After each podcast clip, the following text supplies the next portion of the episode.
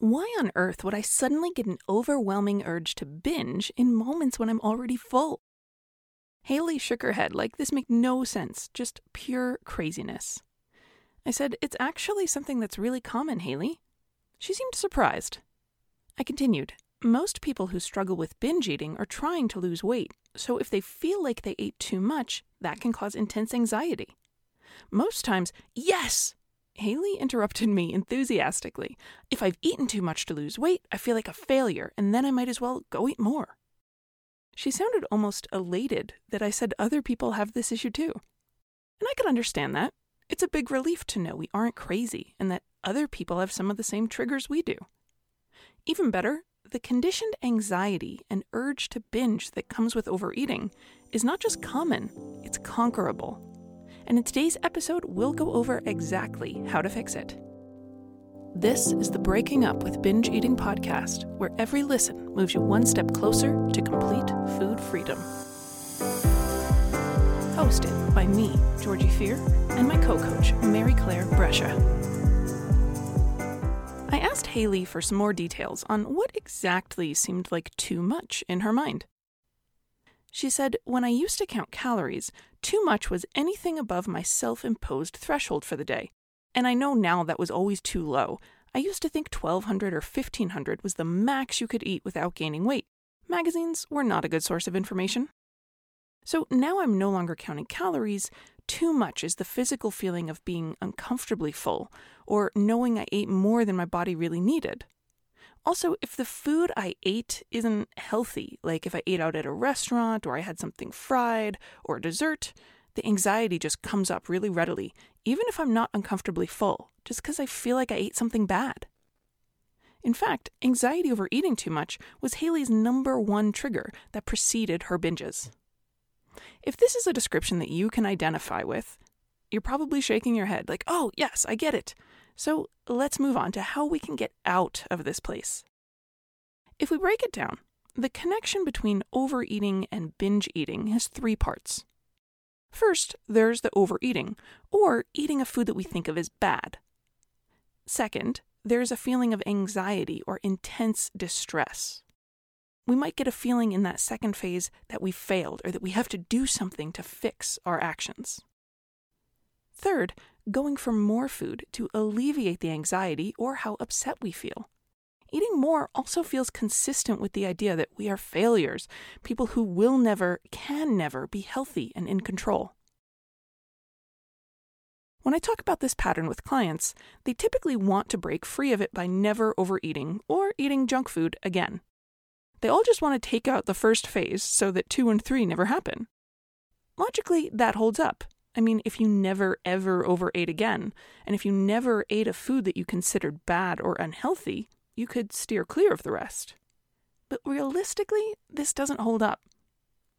It's not a reasonable expectation to make of yourself that you'll never overeat again, or that you'll never eat an unhealthy food again. So, how can we do better? First, we can make adjustments to the way that we think. The idea of some foods being bad is quite unhelpful for our relationship with food and our ability to just eat and enjoy what we're having.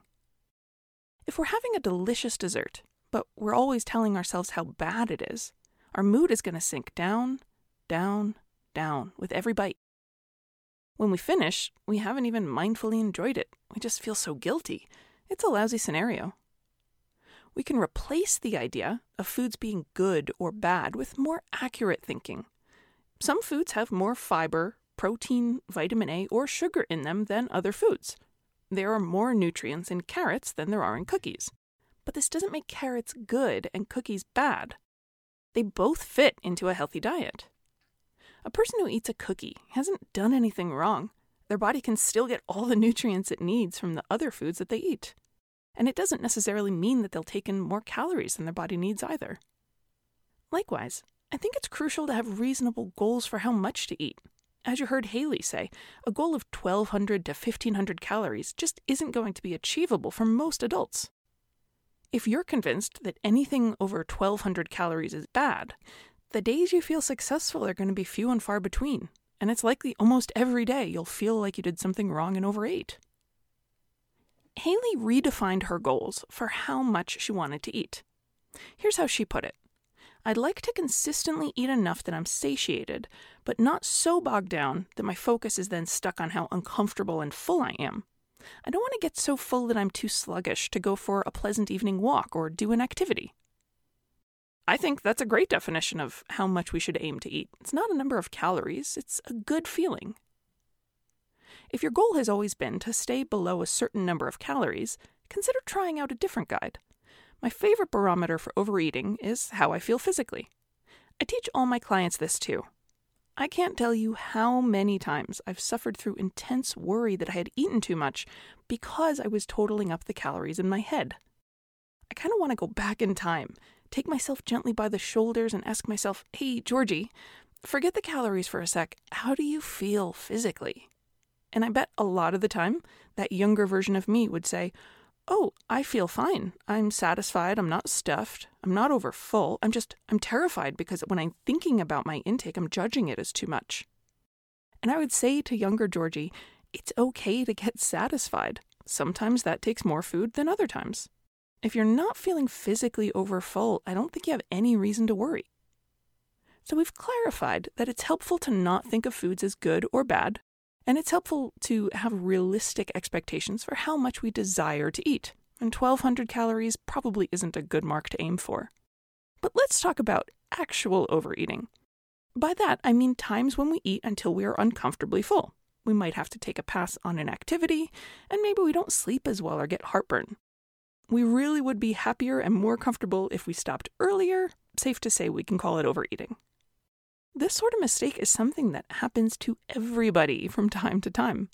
Even if you eat slowly, even if you practice eating mindfully, you can do it less and less frequently. But the odds are you will make that mistake again. It's okay, it's not a disaster. Some people have this feeling often, every day. And then some people rarely have it. Maybe once or twice a year they make that mistake. But here's the thing everybody does at some point. So, when it does happen, let's talk about how you can avoid it turning into a binge. The key part of stopping this cycle, if you have already overeaten, is to avoid getting intensely distressed. If we don't let ourselves get so upset, we break the chain that leads to binge eating.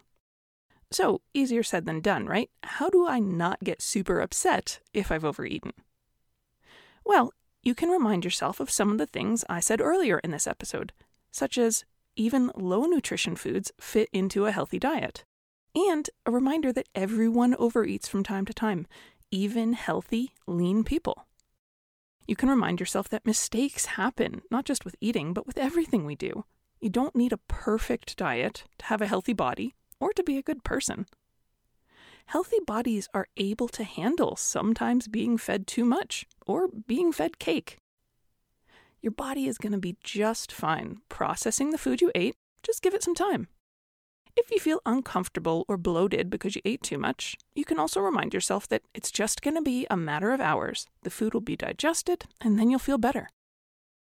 In short, you can comfort yourself and reassure yourself that even if you ate past your body's needs, or ate something low in nutrients and high in sugar, you are okay.